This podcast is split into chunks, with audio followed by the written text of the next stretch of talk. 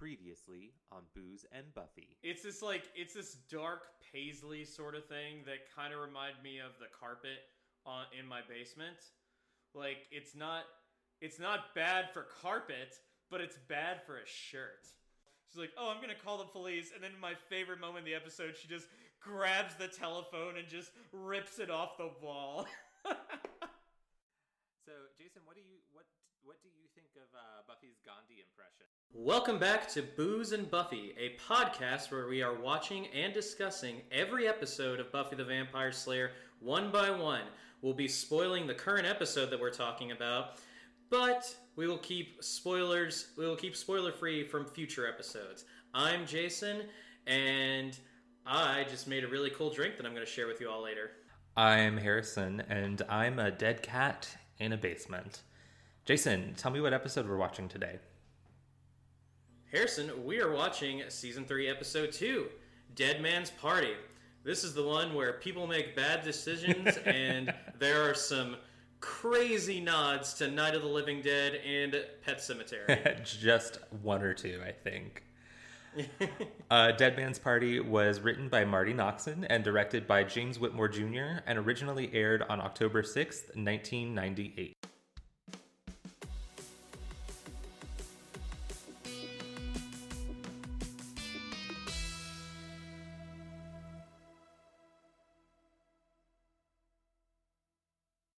All right, so Jason, I can see your drink kind of like in the corner of your screen. Tell me what you've made. It looks very good. I, I feel like I'm going to take credit for like doing half the work, but it's a Singapore sling. Okay. And um, do you remember that uh, when you were drinking like that ready-made um, cocktail thing, but it was uh, The blue one yeah. that was nasty. Yeah, I have that set, and this is the one that called for gin. So I got my drink mixer out, threw this and some gin and some ice into a shaker, and yeah, now we got that. I love those little those little premix sets. This is they actually- are they're fantastic. This is actually the first one that I'm drinking from this set, so we'll see how it goes. yeah, there's some good ones in there. Um, the um, there's like a peach Bellini that's really good. Okay, so it's really funny. I do have like a little bottle of champagne in my fridge. So were I to actually do that, like I would have the correct ingredients and not just like Very oh, nice. alcohol. that felt like a dig at me, but okay. Um, uh, so I am drinking a gin and tonic. ah, Uh, classic Harrison drink. Classic Harrison. Um, it is heavy on gin because I had very little tonic left. um, and I originally was going to drink a PBR because we had some PBRs last night, and I thought there was one left, and I was like, "This feels like a PBR episode." But um, Ooh, good way to describe it. um, but it was uh, apparently one of us drank it last night. So um, Apparently, one of us. Wow, I don't know who. your nights be Could have gone either way. All right. Um, so it's my turn to do the toast. It is. So I'm gonna do our toast to Pat, uh, Joyce's uh, dearly departed friend Pat. Oh yeah, she was actually really nice.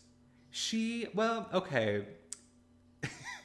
we'll get there, but I was gonna say uh, to Pat, you didn't deserve to die, but I was kind of glad when you did. Oh Harrison. You're right. She was nice, but she was irritating. Yeah, nice people tend to be that way too. So, All right. Cheers. cheers. Ooh, it's actually pretty tasty. Oh, It is. Um, it is just Ginny. like. It is just like the uh, the youngest Weasley child, Red and Ginny. that's the stupidest thing I have ever heard you say. Really? No. There's got to be stuff that's actually stupid and not just, oh, this is a funny joke. um, like, uh, right. like for instance, I didn't know what a power bottom was. uh, that was that was just one of my favorite moments of my life. of your life. Wow. of my life and putting putting like as we were having that discussion, I was like, oh my god, this is our promo for the week. like, um, so As All always, right, glad um, to have been oh. a part of it. So we had some technical difficulties last week. Hopefully, you didn't notice. I did my best to in editing to try to make it seem like as seamless as possible. I trust you on this one. Um, but um, in all of that madness, we forgot to do a drinking game for Anne. Oh, we did. Um, so. Jason, do you want to do a drinking game for Anne real quick before we dive into Dead Man's Party? Take a drink anytime somebody's doing something that they're not particularly good at. Okay. All right. I like that. I like that. Um, I'm gonna say take a drink anytime Lily slash Anne is kind of like like cute sad. um Cute, sad. like she says something really depressing, but it's like, oh, honey. Um Yeah, that's my drinking game for Anne. there you go. All right. All right. So uh, let's dive in to Dead Man's Party. So I've actually been dreading this episode.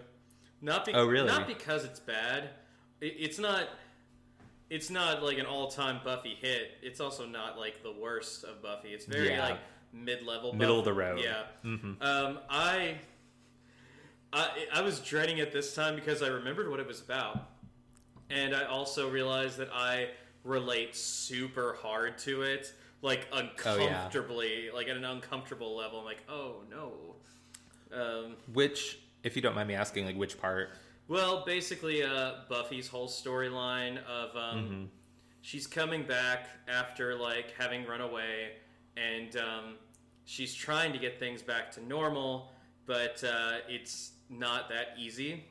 And Yeah. um, I've kind of been like a loner a lot of my life, um, so whenever things get kind of tough, um, I'm always tempted. Like my first go-to response is to like internalize it and keep it all like inside and deal with it myself.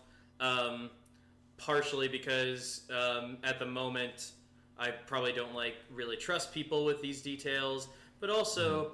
Um, also, it's just like it's just kind of like the go-to. I don't want people to deal with it. Like I don't want to be a burden on other people.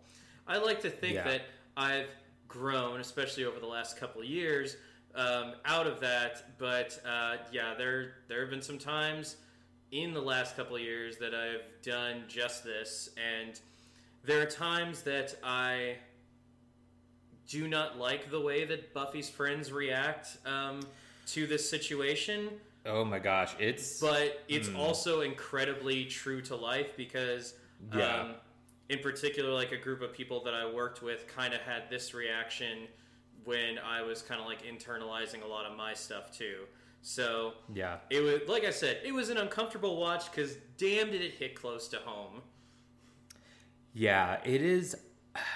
No one really comes out of this episode looking very good, except giles um, uh, Giles and um and Oz and Cordelia. we, we um, learned that giles can uh, we learned that giles can hotwire a car Yes.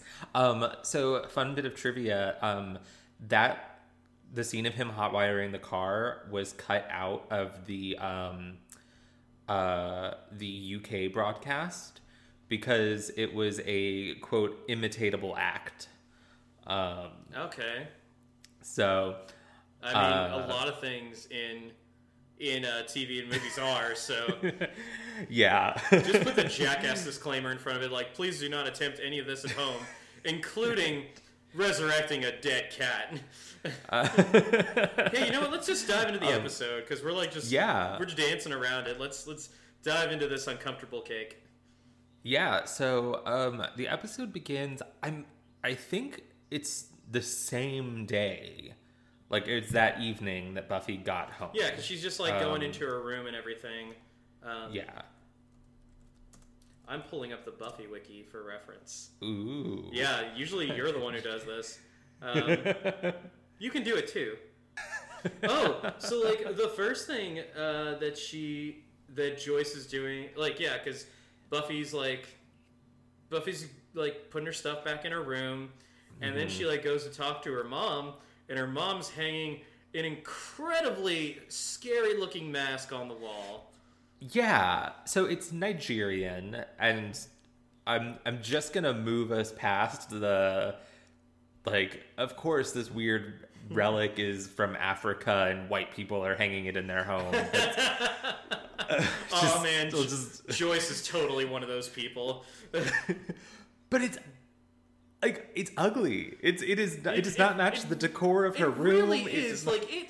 You walk into that room and you see that it sticks out like a sore thumb. Like Right. I can understand putting like tribal masks and stuff on there, but not ones that look like they're about to like kill you. Which in Yeah. fact they actually do try to kill you. Um, and the other thing is, she got this from the gallery, which is like, did she steal it from the gallery? Did she, um, but did she like buy it? Like, just running an art gallery doesn't mean you just get to take art home. Like, that's not a perk. I I don't know. Maybe it is. Um, yeah, because I mean it's not like she was holding on to it for the museum because she was ready to like display that thing. right i don't know maybe like the whoever runs like the moma gets like on his first day they're like okay you can take home this picasso or this matisse and Always go. With uh, for the record i would pick a matisse I would pick a Matisse. nice Yeah, I feel like Picasso's just so basic.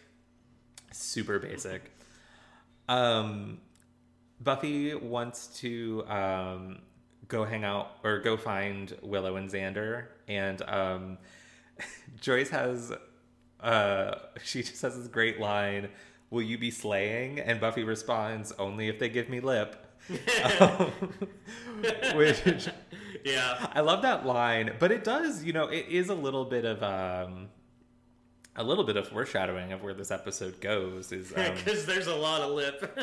they give her a lot of lip um and she uh doesn't slay them. Um she does very little to defend herself in the episode. I think that's one of my issues with the well, episode. there's like, like nobody there to defend her. Um, yeah, like it is a pile on. Yeah, and that's that's like why.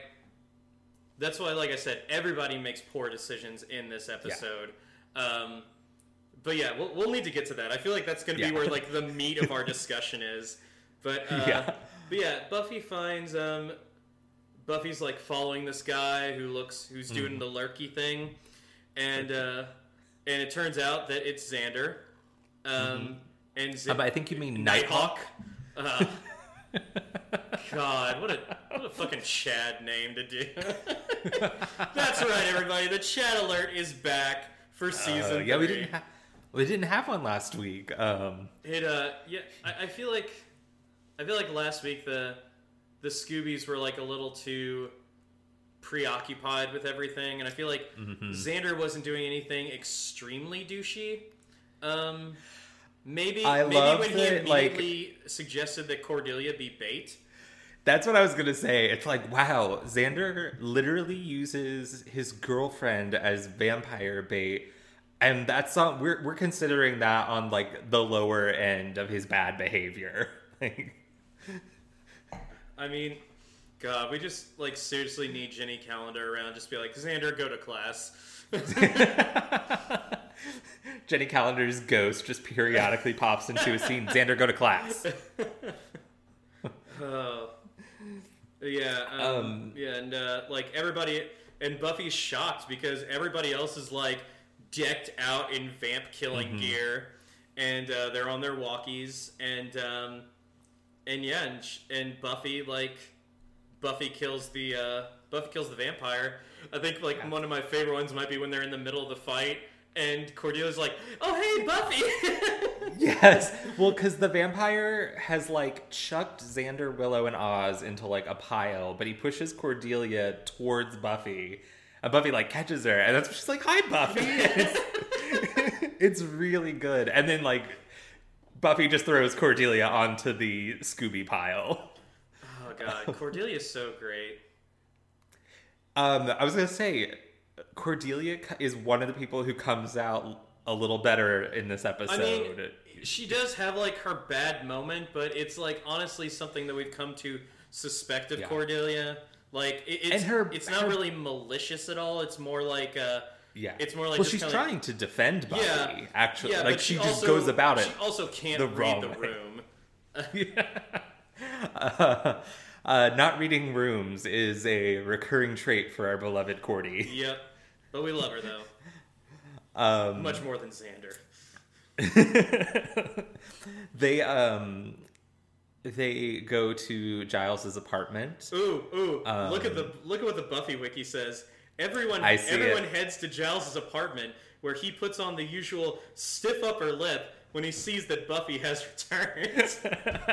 oh my gosh! I can't believe I haven't been reading this along with you before. Oh my gosh, it's the it's best. like a treasure trove. um, we learn that Buffy is no longer wanted for murder, so that's a little plot point just kind of swept under the rug. There's a um, there's a really beautiful scene like uh, Giles is keeping the stiff upper lip, but like um, until he's out of the room. Yeah, yeah. Oh, and it says like Giles nearly cries in relief from the relief, and yeah, Mm-hmm. like just that point. Like, I mean, what what more can be said about Anthony Stewart Head that we haven't said already? He's just wonderful. He's so good. Yeah, and he he gets he totally nails the um, adopted father um, Yeah. aspect, which is. Hey, that was one of the reasons why Joyce was pissed in the last episode. Um, we uh, this see this scene is really nice. Um, everyone's getting along. Um, it's um, you, you've got that tension underlying, but it hasn't really bubbled over yet. Um, so, and I think everyone's also just kind of riding on this this high that Buffy's back. Yeah. Um, so there, you know, the kind of this resentment that we see later hasn't really hasn't really set in yet. Um, the next day at school, um, Buffy and Joyce have a meeting with Principal Snyder, and he, oh my god, I'm- he's I'm- just Now, has has Joyce interacted with Principal Snyder before? I'm trying to remember. yes. I know she definitely talked to him in School Hard. Right. um, at the parent teacher conference, but we don't really see that interaction. He like he meets her and he's like, "We need to talk," and then they they go off and have a conversation off screen. yeah, but like it's Um, yeah, just truly maliciously. oh no, they're they're also in that episode. They're the one they're like, trapped together while the vampires are attacking the school. So yeah, they interact quite a bit in that episode. Yeah, and um, God, man, Snyder's just such an asshole. Oh my god, he he is like getting off on on being a dick to Buffy, and Yeah. like he even says it gives me a tingly feeling, which is gross. Yeah. Um, you know that it makes it just makes me think of um, you know, on Arrested Development when they um they say something along the lines of like Lucille gets off on being withholding. And then later in the like she finds out, and later in the episode she has like the candy bar, and she's like, "Do you want a candy bar, Buster?" And then she goes, "No, I'm withholding. Look at me, getting off." like God, that, that's how I feel like I love I about love Snyder. that show to people. It's just comedy gold. It is such a seasons are. perfect three season show that Yeah. Mm-hmm. only has three seasons. I mean, um, and it's Indiana Jones has three movies. Arrested Devel- Development has three seasons, and they're better off for it. Um, But yeah, and like yeah, Snyder, he um he's very much like keeping Buffy out of Sunnydale High and like as you said, like being delightful about it. Like, oh, I love this so much. And Joyce Mm-hmm. is pissed. Oh, I love, I love like angry, like Mama Bear Joyce in this moment. Uh, it's it's great. Um, she threatens to take this matter all the way to the mayor. Um, And you know what's funny? and I completely forgot that that's a little important for this season Mm-hmm. until she said that. I'm like, oh, that's this season. And Yeah. Yeah. And this is, I think, our third kind of ominous mention of the mayor. I remember we got one in Becoming Part Two And I think there was one like in the episode before becoming, like uh in Go Fish. I think it might have been. Yeah. I don't. so It might have been Go Fish, it um, might have been I Only Have Eyes for You. Yeah, I, I think it was I only have eyes for you because I think it's um, I think it's after they have to like shut the school down after the snake slash wasp infection in uh, infestation. There you go. Um, so so yeah, um, we'll just we'll just tuck that little nugget into our pocket. Um, But yeah, and like I mean, at this point, it doesn't seem like things are going too badly for Buffy. I mean, you knew that Snyder was going to be an asshole, but then like um yeah, the previous night when they were at Giles, like um she was trying to like set up like kind of hanging out sessions with everybody, and uh, she like and so that's when like people start turning a little awkward, and but like Willow agrees to um, meeting up with Buffy. Here's mistake number one. Willow stands Buffy up, and that is that is not cool. Like you have a friend who is clearly um, who's clearly suffering and who really needs you. And if you are not feeling up to it, then you have to tell them like, "Hey, I don't think I'll be up to it." Don't like agree to it and then back out the last minute with like zero explanation until Yeah. after it happens. Like that's that's just rude. Like I, yeah. and and I do have to remind myself, even though the actors aren't teenagers, the um, they are very they are still teenagers, and this this be what teenagers be like sometime. The teenagers be like this Yeah. yes i it's one of the things i do find frustrating about this episode too is i do think the scoobies and joyce have some legitimate grievances Yeah, um but just nobody is communicating in a healthy productive manner um but again, we're gonna get to that. yeah Um, buffy goes home and this is where we meet pat yeah. So Pat pat. Pat. Pat is Pat is this uh, person who has been like kind of helping Joyce um, when Buffy wasn't there, and she's like the good neighbor, and um, like State Farm, uh, but but uh, I don't I don't hate Pat for what she does in this episode because like she was clearly help for Joyce when she needed it, and that's good because even though Joyce has made some terrible thing, so, said some terrible things in the past couple episodes, um, we still want her to be okay. And uh, but yeah, like and actually, Pat's kind of got Cordelia can't read the room scenario. Like, oh yeah, she immediately bad. when she meets when she meets Buffy, she immediately is just like, "Oh yeah, I've been helping you since you abandoned your mom, and your mom's been feeling really shitty about it." And Buffy's like, "Thanks. All you now have to I feel shitty."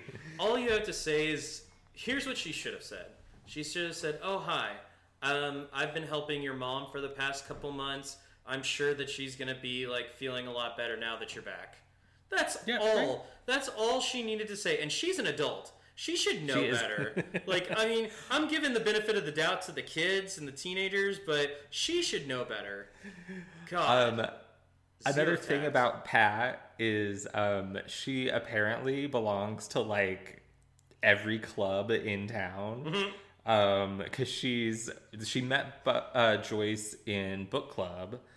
Uh, but she also mentions being in like a Spanish club where they're making empanadas, and she makes like a third reference to some like class she's taking, or yeah i can't like, remember I have a very- off the top of my head yeah, I have a very clear picture of Pat's life. She's the type of person who goes down to the community center and signs up for everything, yeah um, because Oh, um, she she's has. she's Alison from Orphan Black. Oh my god, she she's Alison from Orphan Black, but she is decidedly and perpetually single. Yeah, um, and would never ever sell drugs. I don't know. We don't know what's in those empanadas. That's true. we know she likes schnapps. By the way, um, we filmed this on uh, what the twenty. Today's the twenty second of um, April. So happy 420, everybody. Um, Happy 420, Yeah. which was when we were originally going to uh, to record Yeah. our episode, and then uh, had some. I don't. That, that was two. I was like that was two days ago. was I was like, I can't even remember yeah, like- why. I was like, I, I had something come up. It, unfortunately, it was not weed related. too bad. Yeah. Um, this is when um, Joyce wants to. Um, uh, she wants to have the Scoobies and Giles over for like a welcome back dinner. Um, And see, that's that's a good that that's a good move by Mm-hmm. Joyce. Like that's like, hey, let's get everybody together. I don't know if like I'd like to think that she's not secretly planning like, oh, now we can all gang up on her. Um, but No. no, she like See- she's really trying. I think this episode would have gone very differently had they just had uh, like a sit down dinner with just the group, and they probably could have had a healthy conversation. Um, if instead of you know what the Scoobies pull, um, but we'll get there. Yeah. um, but yeah, they want to have like a nice dinner, and they need um the fancy plates. Oh, and Buffy's like, they're not fancy plate people. they're regular plate people. And I I love that because that that feels so real when it's like you're like you're having your friends over for dinner and your parents are like trying to make everything nice and like clean the house. It's like you don't have to like like when I lived with my parents and like you guys would come hang out like at my parents' house. My mom would be like, "Oh my god, we have to make sure everything's clean before your Same friends here. get over here." And I was just like, "No, you don't. It's just like Jason and them. But- you don't need to clean the house for these people." But you know what? I've literally become that way. Like the cycle has continued. Um, every time somebody like comes over, whether it be to my apartment or to my house, I need to like, I need to have it at least like I need the table to be partially cleared, like not to have like mail strewn about, and um, like have stuff in the dish in the dishwasher or in the cabinets. It's like I'm like, oh man, and I guess maybe I just feel like everybody is my mom coming coming over because like I, I know that anytime my mom comes over to the house I'll be like oh she's gonna like look at stuff and I'll know exactly what she's thinking because Yeah. I've known her for 30 years Um, I'm very. It depends for me. If I'm having like a group of people over, I typically am like, I'll I'll want everything to be like nice. But if it's just like one person coming over to like watch a movie or something, I'll be like, eh, good enough. There's room for you to sit. I always do enjoy whenever we do have like the really fancy dinners at your place, and uh, John just goes all out, and then Oh, yeah. you, you guys get out the fancy plates and the We silverware and like the glasses and everything, and it is, and I mean John, we've mentioned this before. John's an amazing cook, and Mm-hmm. he puts like when he like goes all in, it's like one of the most impressive spreads I've ever seen. You all are fancy plate people on special occasions. Yeah. um, I also do like when Buffy has this retort about they're not fancy plate plate people. Joyce is just like, just do it for me, okay? We never have company. My It's only friend is Pat. Yeah. Um, so um, this is the impetus, though, for Buffy going into the basement um, where she finds the dead cat. Do Um, we really know why the dead cat's there? I mean, is it just No. like is it just like Chekhov's gun or something? Like, I think so. Buffy makes the reference to like when they're burying the cat. She's like, "Sorry, you crawled into our basement and died." And I do think I think that is something that like cats do. Like Yeah. if they're dying, they like, like they try to find like a place to like um um they like hold themselves up somewhere. Um so I'm I'm assuming it was a stray and like was starving to death and just kind of managed to get into the basement somehow. it just seems Um, kind of random. It's yeah, it's kind of weird. It feels like you would smell that. Like like that cat looked pretty pretty far gone. Well, I mean, um, they smelled it then, and yeah, but I mean, Um, hey, hats off to them. They actually buried it in their yard, and that's actually like that's pretty sweet. Like you could have just like taken it to a dump or something, or um, Yeah. like maybe not buried it in your yard, but like taken it somewhere else and buried it. But I mean, they're like, oh, we'll, we'll bury you here. Yeah, they could have buried it in the neighbor's yard. Um, buried it in Pat's yard. Pat gets the cat. Um, uh, Joyce gives a little speech um, that's not so subtly about Buffy when she's talking about the cat. yeah, it's like, oh, you found your way home or whatever. Like you tried to run away or something like that. I'm like, Joyce, I don't know if it's like clearly you're projecting, but then again, a lot of people project in this. Oh yes.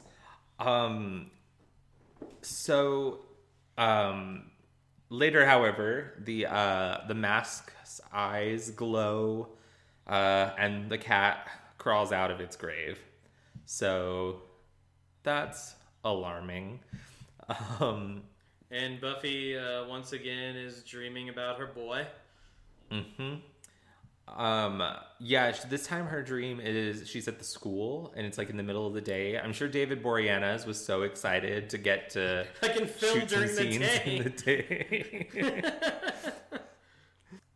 Joyce and Buffy are talking about uh, schools. Um, they uh, they're um, talking about like private schools. Um, uh, like what would she call it? Like St. Mary's or some like Saint Catholic School.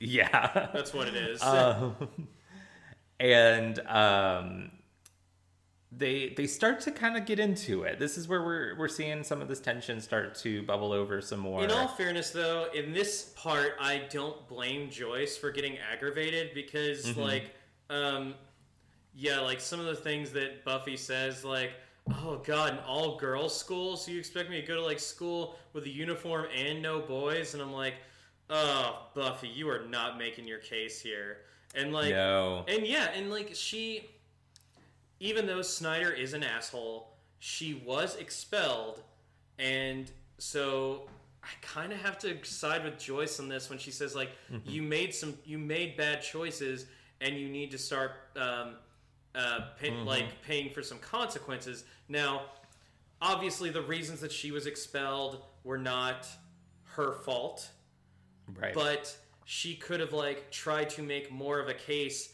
had she not run away. Um, yeah, yeah. It's definitely obviously everything that happened to her in becoming part two. None of those were anything she did, but her, yeah, her her choices after the fact of how she chose to handle it um, was poor. Yeah. um, and it makes sense. Like it's, um, you know, I'm not. This is a um, this is good character work. You know, people make bad choices sometimes. To quote Frozen, people make bad choices when they're mad or scared or stressed, but throw a little love their way, and then I can't remember the rest. But that did rhyme, sort of. Yeah, that's a no. It's um, it's the song the trolls sing. Oh, okay. Yeah, I haven't watched. Um, wow, I haven't watched Frozen in a while. Uh, I watched Frozen a week ago. well, yeah, I, I, I know you've been like going hard at the movies during quarantine. I've like been working hard just to set up like some kind of, some kind of like daily schedule so that I have a little bit. Of, Yeah. I don't go, I don't go stir crazy. Even though like I'm still going to work, so what are you gonna do? um, I'm yeah, I'm trying to stick to a schedule. BTW, we're still in like the middle of COVID nineteen, so yep. yeah, little update on that. But uh, then, um, then like yeah, the dead cat is alive, and Yeah. um, uh, it interrupts this fight that they're having. mhm. and uh, yeah, so of course, um, of course, like uh, she gets Giles um, to come and uh, look at it, uh, which is good because like that's what I that's who I go to first. And Where did Giles get that cage? Did he already have it, or did he have to go get a cage to put that cat in? I could That's my easily, question. I could easily see there being like some kind of strange like animal cage in the school that he would know of. like, I mean, like lab I mean- animals or something like that. I mean, I don't. I agree with you. There's a lot of weird shit in that school, so why not some cages? Yeah, um, maybe it was um the the mascot's cage before he got eaten uh, back in uh, the pack. Oh, Um, Um, but yeah, and uh, Giles notices the mask, um, Mm-hmm. and uh, like she wants to, Buffy wants to help Giles with the research, um, figure out what's going on. They don't know it's the mask. Like Giles just notices Not the yet. mask and say like, "Oh, it's Nigerian," uh, but Yep. but the uh, but yeah, and Buffy, uh, but Buffy can't go back to school because she's not allowed. Yep. Not allowed. And yeah, and she's specifically uh, Snyder has banned her from school grounds. Um, so this leads to a um, a research session in the library Sans minus Buffy. Buffy. Um, but you know what? Buffy's never been particularly adept at research, so I'm just gonna be like, I'm just She's gonna say more just kind of probably been fine. like, okay, I'm waiting for the info so then I can make a plan. pretty much. Yeah, she's like just standing in the. She's got her stake in hand. She's ready to go. Um, Yep. And uh, here is here's the part where, so Willow. No, it's not even Willow. Somebody says, um, "Oh, what is this party gonna be?" And uh, that's when like Oz goes into the, "Is this a gathering, a shindig, or a hootenanny?" Which This is my So favorite part of the episode. So this good. is this conversation and the distinction between a gathering, a shindig, and a hootenanny is like when I think of this episode, that's the first thing I think about because it just really stands out. Um, so it And- should have been okay. called Dead Man's Hootenanny. okay, so what the definitions are? Um, a gathering is like it, what does he say? It's a small group, uh, brie, and like soft music. Yeah. Um, what does he say a a shindig is? I don't remember. I, I Uh, the details have escaped me. um, uh, a hootenanny, however, is um, a whole lot of hoot, just a little bit of nanny. Yeah, I think I think it's Giles who says like this is clearly like uh, meant to be a gathering. But then of all people, it's Willow who pushes like, "Hey, let's make this like a real party or a hoot nanny." And she um and she asked uh, Oz's band Dingoes Ate My Baby to play, and I'm like, you know, this is at Buffy's house. Clearly, Buffy probably. I have to think that it would, Buffy would have mentioned this was my mom's idea. So, Right. like, knowing that her mom was going to be there. Now, we later find out this isn't that huge of a factor, which is actually probably my favorite scene of the episode. But we, um, but like when you think, oh, if it's Buffy and her mom inviting us, and she probably would have mentioned like fancy plates or something like that, just because that's like the snarky thing that Buffy does. Yeah. It really does seem like Willow is going out of her maybe she knows that like oh if it's a dinner then we're gonna have like an unpleasant conversation Mm-hmm. so let's let's make it as hard to have that conversation as possible Oh, I agree. I think that's exactly what Willow is doing. Yeah. Uh, Willow is doing everything in her power to not have to have any sort of confrontation with Buffy over this. Um, it's why she stood her up on their like coffee date. It's um, and, and yeah, and like when we get to the party, she's like pretending she can't hear Buffy, and like it's um, yeah, it's not a good color on uh on Willow. yeah and then um, Um, xander and cordelia they're like they're just making out Yep. She's dip girl. um, this is also just the other thing about this. This is not their house. Like they just decide to throw a big party at Buffy's house. You can't just do that. You don't just Yeah. like but then again that is what high school kids do like that is that is a very stereotypical thing of high school kids to do That's It's like, true. they find out oh like uh this kid's parents are gone for the weekend we're totally gonna have like a party there even if like the kid isn't down for it i mean that's like that's happened at so many places um like in so many movies and stuff uh but my favorite scene of the episode is you think that Joyce would be pissed about it, but she and Pat, who came over are as part of the dinner, rival time. no, they're like they are pouring out, they are pouring drinks and just dancing around in the kitchen, and I'm like, It's it's really cute. I mean, I don't know if I don't know if Joyce is like trying to like be okay with what's going on with like Buffy and everything. If she's like trying to be like, okay, okay, I guess I'll meet you here. But it looks like she's actually legit having a good time. She's definitely trying to play up like I'm a cool mom, like Not like other not like a regular mom.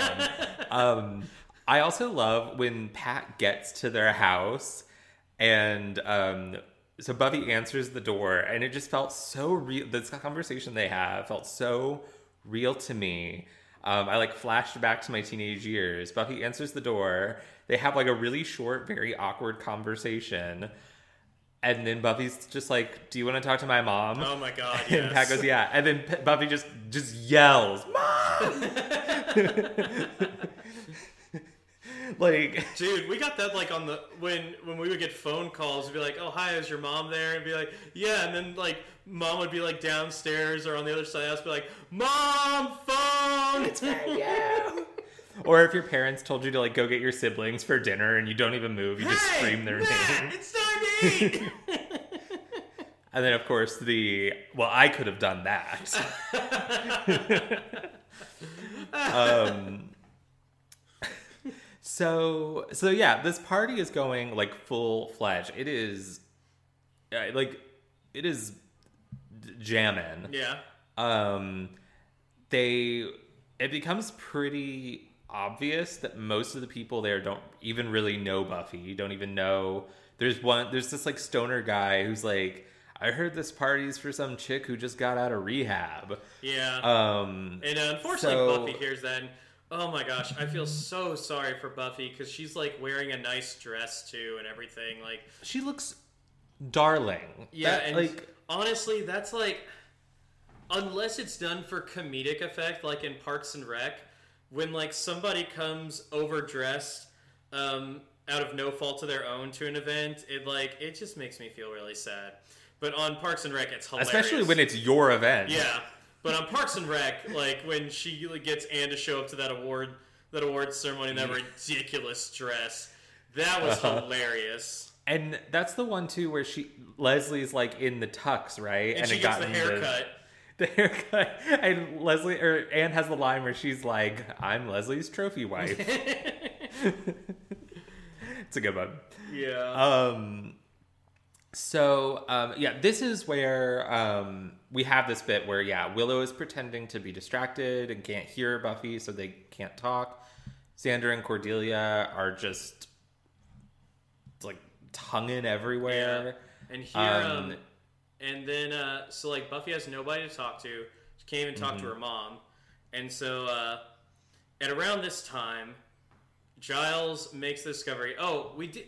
I didn't mention something that pissed me off. Um, the uh, when he misses the Yes, mask in yes, the book When Ugh. he flips through the book, comes to the page where the mask is, but he is like absentmindedly flipping while talking to them. This is during the research session. This is even before Mm-hmm. the party.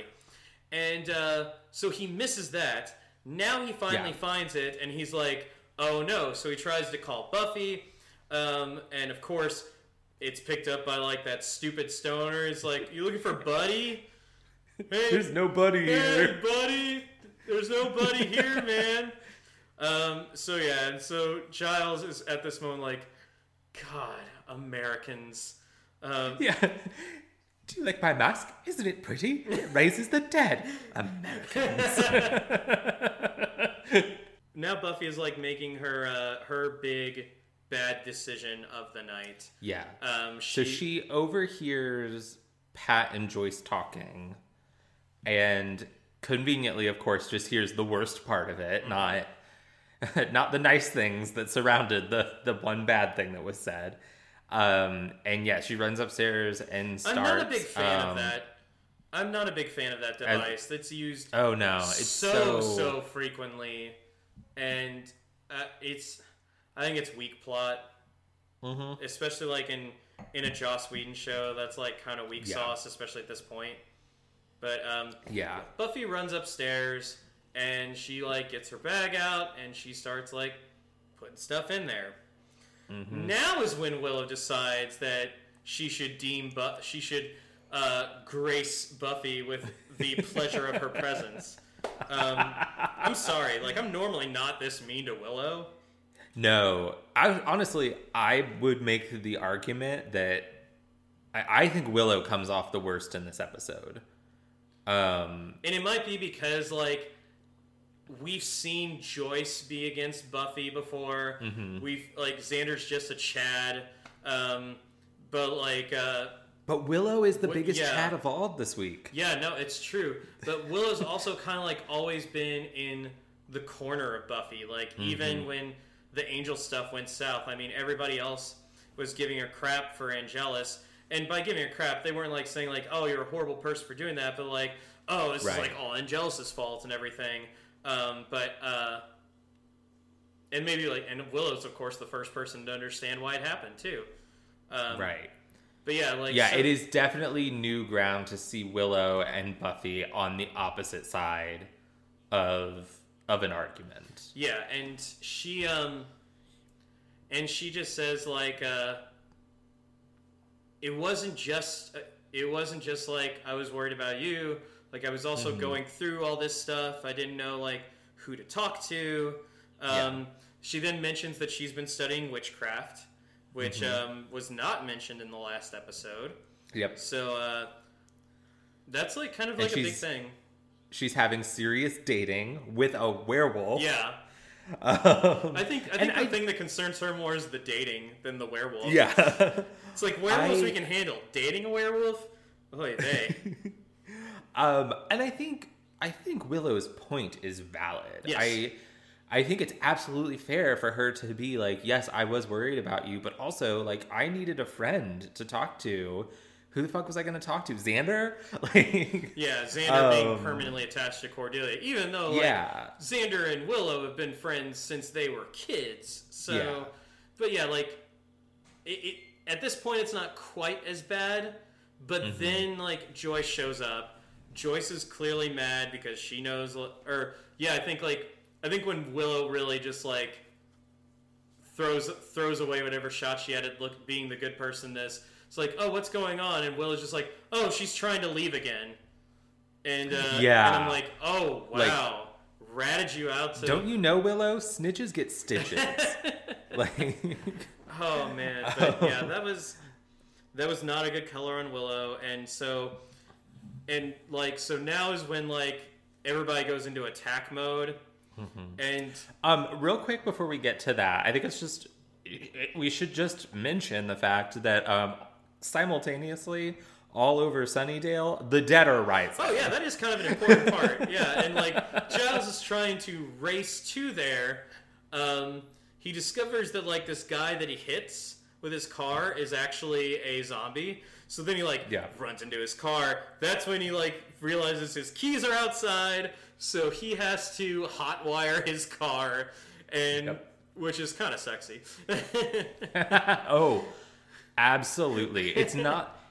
I love It's me a not the bad boy. sexiest thing. It's not the sexiest thing he does in this episode, but we'll get there. Um, he, uh, I'd like to think that was like a little leftover from his uh, Ripper days. Oh, absolutely. Because he says after he does it, he sa- he has like it's um it's really easy to miss, but he has a line that's like he says something along the lines of like it's like riding a bicycle. Yeah. Um, so it's like yeah, he definitely did that a lot. But yeah, um, and uh, but then, are we ready for the attack mode now? Yeah, let's get like, into it. uh, This, so this is so there are lots of feelings in this scene, um, but Mm-hmm. then this is like uh, this is like uh, so we're still in Buffy's room, and uh, Joyce is like Joyce has finally had it. She's like Mm-hmm. going. She's finally like saying everything that she was thinking, everything she's Mm-hmm. been holding in this time, and uh, Buffy like is in tears, which is horrible to see. And I feel Yeah. like there are lots of people.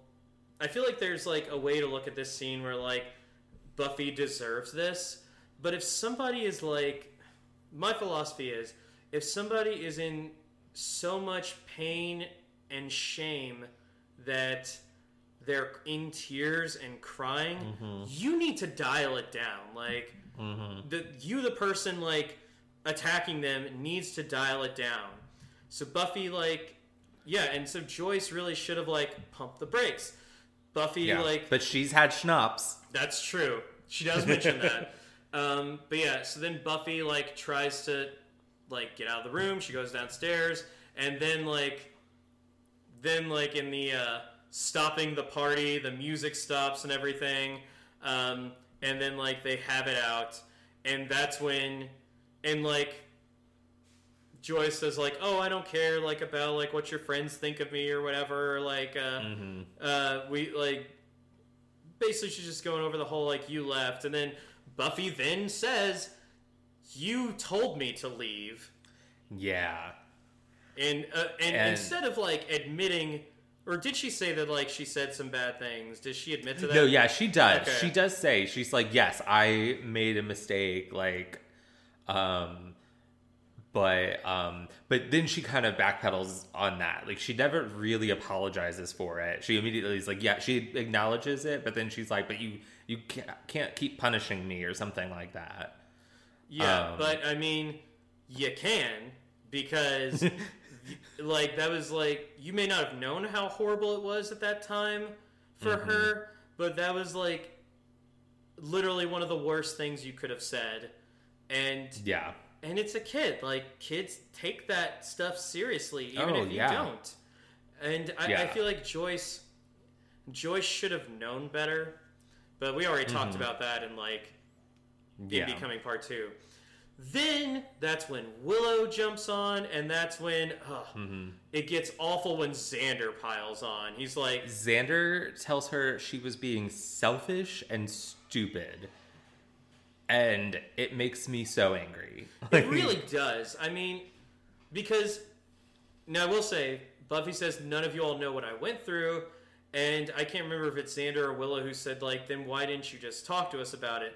Which is true, but at the same time, Xander was basically giving everybody excuses to pile on. He's like, no, no, let her finish. Like she has a right to be mad. Like Xander, Yeah. shut the fuck up. And you know, it- well, that it's interesting when that happens. Oz is the one who tries to step in and say, "Hey, maybe we should all like take a step back."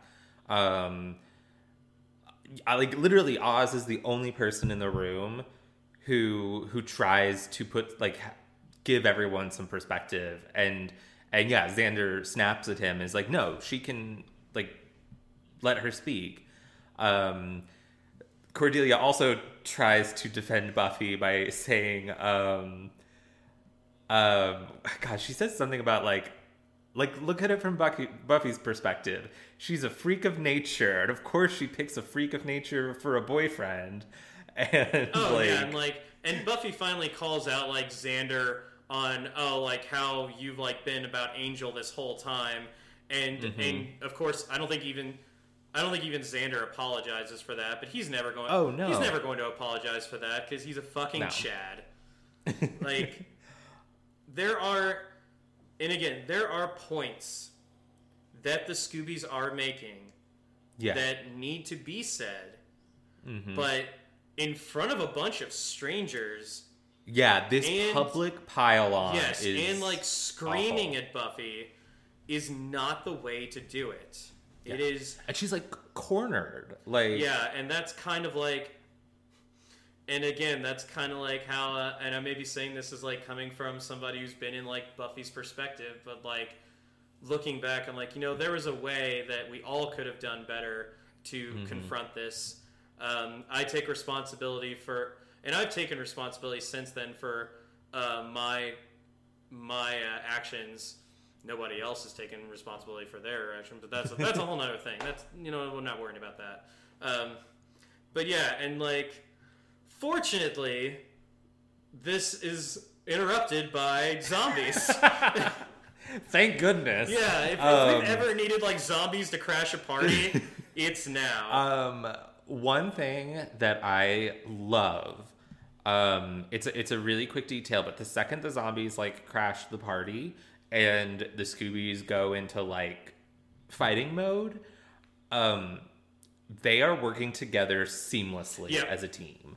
Um, and it's it's such a good detail that like yes, they are they're in a bad place with each other right now, but when push comes to shove, They get the they're still done. a team. They get the job done. And like I do think this like this zombie thing, the zombie attack helps them uh it does kind of help them weirdly like one, it just stops this pile on. Yeah. But I also think there's a it gives them a bit of like it allows them to take a step back. Yeah, and that's Um, and that's evident like after like the zombies have been taken care of. Yeah. Um, but yeah, and then like uh, so Xander and Cordelia are fighting a zombie in the kitchen. Mm-hmm. That uh, that douche who answered the phone earlier, he gets his neck. His neck snapped. is like snippity snappity. yeah. Um, I don't know if it he gets like, a Jenny 180, calendared but- hard. Yeah. Also, in all fairness, I don't think I've ever seen like a, apart from this, I don't think I've ever seen a zombie like snap somebody's neck. Normally, they're all about the biting. Yeah, I don't. I I can't really Like think of even like, the fast zombies in 28 Days Later, like they, Yeah. they're still all about that biting. Yeah. All about that bite. All about that bite. um I yeah, I was gonna say the only time I think you would really see that would be in like a fast zombie movie. But yeah, it's yeah, it's definitely more like clawing and biting is the um because they're going for the food. Yeah. And in this instance, I guess that's the difference. These zombies are not there to eat. Yeah, they're just kind of there to Um, kill.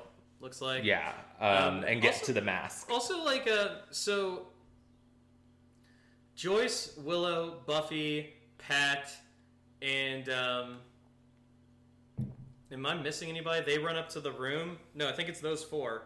And uh, Mhm. like Oz, everybody just kind of leaves Oz behind. Like he's like, Oz and Cordelia get separated from the rest of the group. yeah.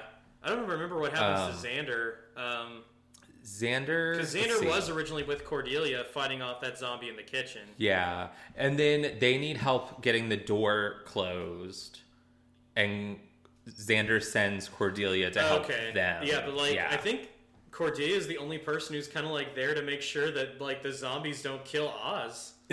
like Willow Um, just ditched. I'm like, oh man, Willow. I mean, it's chaotic. You know, It's it's, true, but it's, I mean- it's hard to. but I mean, I feel like at this point, the most important person in her life right now is Oz. That's so fair. I mean, I feel like, oh, where's Oz would be like one of the first things that would be in my mind. Um, unfortunately, Pat gets killed. Um, Wow, you said unfortunately. That's interesting. I mean, uh, yeah, I keep going back and forth on Pat. Like, I, It's just she's nice but clueless. That's that's her yeah. thing. Um, Um, and uh, Giles shows up, um, killing zombies, and he's like saying that, uh, oh, it's like that mask. We need to destroy it, or um, uh, before somebody wears it, and then they become like the uh, Ovu Mobani um, incarnate. Mm-hmm. And of course, it's Pat. Immediately, Pat puts that goddamn or Pat zombie Pat puts the mask on. Um, and uh, Giles. Uh, there's also just a great moment where Cordelia is like, when Giles is there, she's like, "How do we know you're not zombie Giles?" And he just goes, "Oh, Cordelia, do stop being tiresome." She's like, "Yep, like, that's him. yep. um, so uh, Pat does this like flashy thing with her eyes where she like stuns people. Yeah, I, I wasn't Um, really too clear on what that was, but like, um, Yeah, yeah, and uh, Giles like tells Oz like, well, he and Cordelia, while Giles and Cordelia are still like trying to hold off zombies, um, he tells Oz like, tell Buffy that she needs to like go for the eyes, and um, Buffy and uh, Buffy and uh, Pat have already been like thrown out the window and are fighting, Yep. and uh, and like Oz just like shows up as like Buffy, and then like um, does the stunny thing, and uh, Buffy like immediately just like Does a Three Um, Stooge just gets him right, gets her right in the eye? Or no, She- uses or no, she uses a shovel. Yeah, the shovel Yeah. that they used to bury the cat. That's right. and she has the one of her one of my favorite Buffy quips. Hey Pat, and then she shoves the shovel into her face, and she's like, "Made you look." yeah. You also could have Um, gone with like, didn't see that one coming. but no, Major also look just- is good. I love that she um I just I love that like Oz goes to give her this information, but we see that she's kind of already figured it out herself. Yeah, and then like Osmodeus like, oh, so you got it. Yeah. um so I mean it makes sense. Like I- could see how those pieces would be put together. Like the mask is what's doing this. and there's Destroy the mask. from the eyes. So Yeah. Um, Joyce asks uh, Buffy this is a uh, a typical day at the office for her. um, and Buffy's like, "Eh, this is kind of this is kind of a low key thing." yeah, Um, and um, like the I- Scoobies are like kind of looking at each other like, all right, the like water under the bridge. yeah, let's yeah. Um, Maybe not the cleanest thing to do, but I feel like going given the choices that have been made in this episode by both the characters and the writers, um, Mm-hmm. it's like that's probably like the best we can do. Yeah. Um, one thing I do like about this um, is, and it's not this episode specific, but just having Joyce in the loop now, I, I think just adds a lot of storytelling possibilities. Like Joyce, if the if there was a if they did an episode about zombies attacking a party at the Summers home in season two, Joyce would have been like conveniently Knocked on a business trip or something like something. that. or, yeah. Um, so to to be able to see Joyce actually get to take an active part in the um, in the supernatural side of the series is exciting. Yeah, it's Um, very much like in Smallville. The more people that learn about Clark Kent's powers, um, Mm-hmm. because keeping like a secret, like Buffy being a Slayer or Clark having superpowers, um, when you do it for so long, it can really just wear out. Like, oh my gosh, how how long are they gonna keep doing this? Yeah.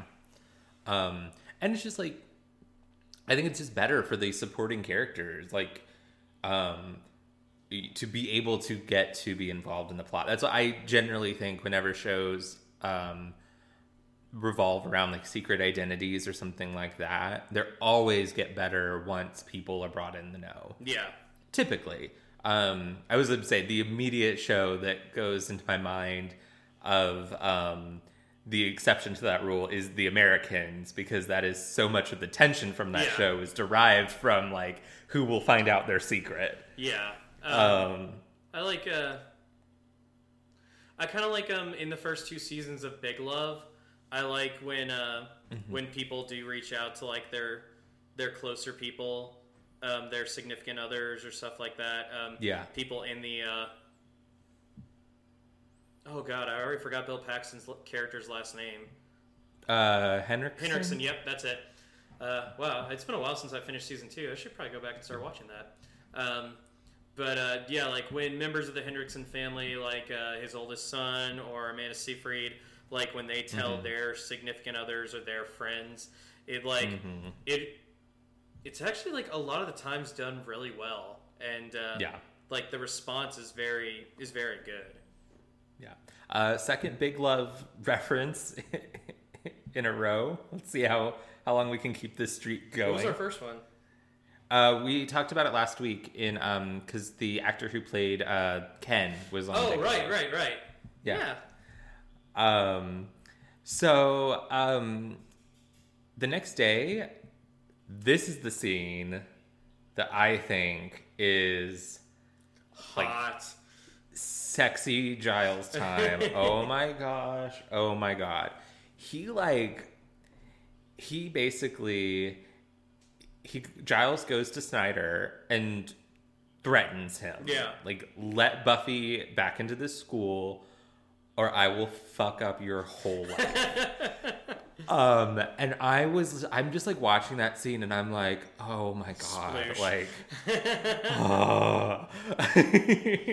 No, yeah, like, like, it's, it's- just like all the things like I love, like sexy dad Giles and bad boy Giles, and then you, you just smushed them together. oh yeah, oh yeah. Yeah, like he. So like, does he actually like put his hands on Snyder, or Um, or does he like does. corner, the, corner him? Because like, I think he, I think he like he puts a hand on his. I can't remember exactly is it on his like his I- shoulder or something like that? Or on his shoulder, and it's very like plausible deniability. Mm-hmm. Like I'm not actually hurting you. I'm not like I'm not touching you in any way that could be deemed threatening, but I am threatening you. Yeah. like it's it's yeah.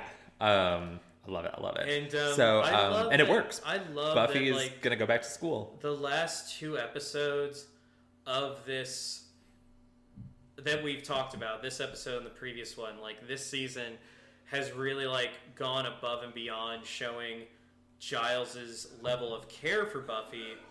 And when we reach like a certain point in this season, a certain episode, all that stuff is going to like be a huge factor and come into perspective. And uh, Yeah. like I can't wait for us to talk about that one. Uh, Yeah. yeah, like I'm just generally excited for this whole season. no, because like I'm, I'm Um, slowly remembering all the stuff that happens in this season, and while season two might be my favorite, season three is really close behind. Like it's it's so Mm-hmm. I- good. I also just think generally season three is consistently higher quality. That's true. Than You season don't two. you don't have too many go fishes or yeah. anything like that. I, honestly, I think this episode and then uh, a- another one that we'll obviously get to later are like those two episodes are the only like lower quality episodes, Yeah. and I don't even think they're that bad.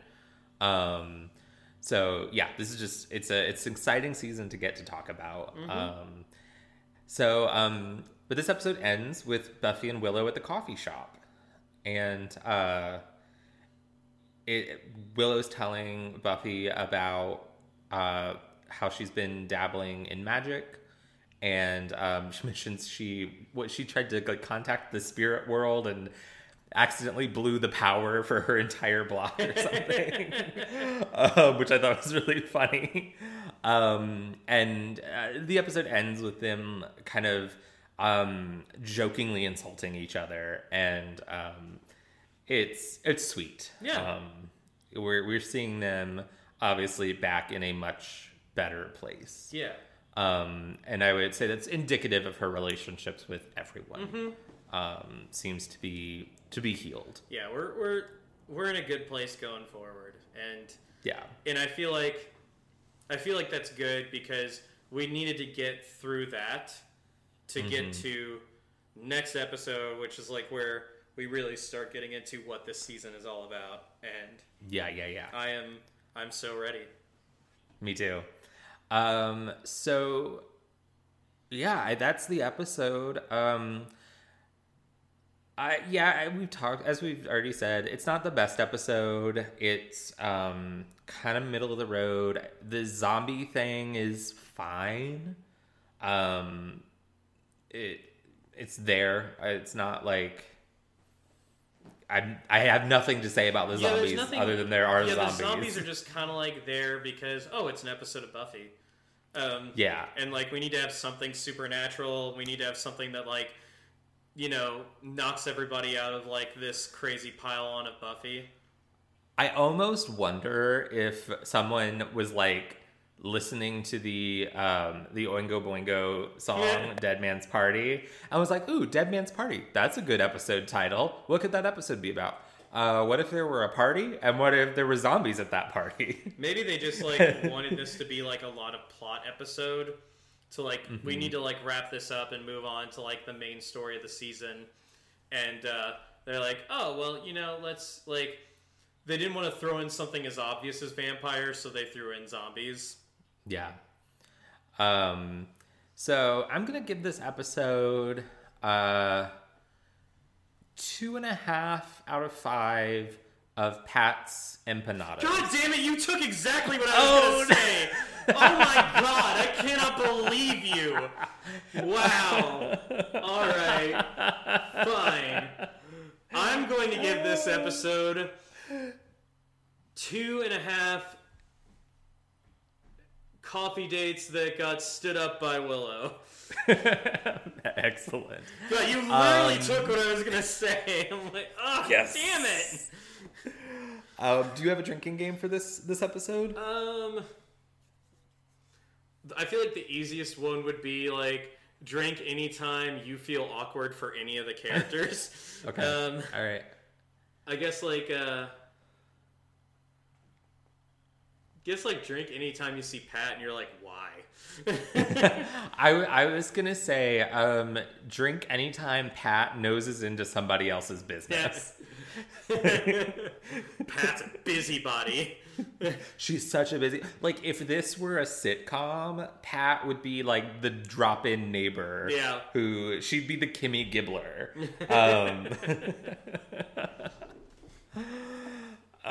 all right. Um, I do have one little bit of a uh, little bit of trivia. Um, so there was a line uh, cut. Uh, Joyce was uh, talking about Principal Snyder and said, uh, "Have you ever noticed his teeth? They're like tiny rodent teeth, horrible gnashing little teeth. You just want to pull them out with pliers." Wow. Um, wish that line had stayed in. Yeah. Um, And you know what's really funny? Like Snyder and Quark from Deep Space Nine, both characters played by Armin Shimerman. Um, There are similarities to them, but at the same time, Quark is like that kind of like depraved, lovable guy, and God, he just hates Snyder. Ugh. Oh my god! And Armin Shimerman, like, what a gem! He He's is. so good. Um, he was. I, I this I was, I was reading an article about him or something. He like because he was doing Buffy and Deep Space Nine at the same time, um, and sometimes on the same day. Which is have crazy to like because like he would have had to have done Deep Space Nine first for all that makeup because like uh, Mm-hmm. Yeah. this was like TNG related, not Deep Space Nine related. But uh, I remember they um, when I like when I went to a panel that had like the cast of the Next Generation on there. Um, Michael Dorn, who played Worf, and Brent Spiner, who played Data, uh, would talk about how like they would have to get there like maybe four or five in the morning if like shooting Oh, yeah. started at seven because of the makeup that they had to do. Yeah. And I'm sure, you know, Data and Worf's makeup is, I mean, I'm obviously extensive, but I'm sure the uh, the makeup for Quark. Yeah, for Took even Ringy longer. makeup is crazy because like that also has the teeth in there. Like I, I Mm-hmm. think like yeah, because they have like the curled teeth, not the ones that you'd want to pull out or whatever. But um, but yeah, like and also there are also like so many aliens on Deep Space Nine. Like that makeup department was busy as hell because like Mm-hmm. Oh, fuck yeah. consistently you had Quark. Um, in later seasons, you had Worf, and um, Mm. you had Odo. Odo. Um, and uh, I mean, uh, Kira had the um, had the r- nose ridges, and Dax had like the spots. Um, Yeah. those weren't. Those wouldn't take super long, but still, I mean, it's yeah, it's still it does something. take a little bit of time. Yeah, it's still something. And then like that's not to say like oh, what about all the sporting characters like Garak or Rom or uh, yeah, like all the other aliens that would uh, be Yeah. in there. And so much of the supporting cast were either um um either like Jem Hadar, Cardassian. um, Cardassian, Bajoran, or Changeling. Those are like your four most common Mm-hmm. alien species on that show, and yeah, so um, good for Deep Space Nine. yeah, Um, rock on. Deep uh, Space so Nine. yeah, so that's um, that is Dead Man's Party. Do you have any any other any other thoughts about Dead Man's Party? Um, not really. I think like I think a lot of the stuff that I had to say about it, I said like at the beginning of the episode. But uh, I like that we talked about it, and I like that um, I like that you said that because at first I thought like, oh, maybe I think the Scoobies are being unfair because I've been on Buffy's side of it, but I'm glad that you also think that like the Scoobies were being unfair to her. That like that made me feel a little better. I'm like, okay, so I'm not like I'm not the as big a douche as I originally thought I was. Not as big. yeah, no, I I I fully claim my douchiness. I just want to make sure that the magnitude is proper. Uh, I will always let you know the magnitude of your douche. Oh man, that's a, that's a quote for the ages, man. I my goal is that one day we get one of those. Have you, you seen those like Twitter like accounts that are like no context, like the Good Place, and no context Buffy, and it's just random quotes from the show just presented completely out of context. I want I want one of those for us. All right, That's my goal that someone does that. I like so, it. Yeah, it's no. like booze and Buffy minus context. I like it. All right, are you ready uh, to outro this bit? Let's do a proper outro this time. Uh, all right. Uh, thank you for joining us on Booze and Buffy. We will be back next week with Faith, Hope, and Trip. I am excited. Me too. Um, I'll, and if you get like, uh, you'll guys find out next week which of those things I'm most excited about. Um, Hope. I'm Jason. You can find me at Instagram, at, on Instagram and Twitter. Uh, on Instagram it is uh, YamiJ357. On Twitter it is uh, just YamiJ. And uh, also on Facebook. Uh, I'm Harrison. You can find me on Instagram at Harrison Alexander Kaufman and on Twitter at Harrison Kaufman. And you can find us on Facebook, Instagram, and Twitter at Booze and Buffy. The and is spelled out. Or you can email us at boozeandbuffy at gmail.com. Again, and is spelled out. You can also find us on YouTube. We will release a short video with each episode where we will discuss spoilers and foreshadowing and et ceteras that we can't talk about on the podcast. Also, please don't forget to rate uh, and review us on Apple Podcasts and subscribe um, or wherever you get your podcasts. I got that so out of order, but you, you understand the You're- message. You're okay. um, all right. Each week, we like to give a shout out to a worthy charity or nonprofit. This week, we're highlighting Direct Relief. Direct Relief is a humanitarian aid organization active in all 50 states and more than 80 countries with a mission to improve the health and lives of people affected by poverty or emergencies without regard to politics, religion, or ability to pay. Direct Relief is working in overdrive to get protective gear and critical care medications to as many health workers as possible as quickly as possible with emergency deliveries leaving daily for medical facilities across the United States. Obviously, they have like been in overdrive due to the pandemic, which when this episode initially launches, we're almost certainly still going to be in. Unfortunately, um, hopefully not for too much longer, but who knows. Either way, visit directrelief.org for more information. And as always, go slay. And be gay. Bye.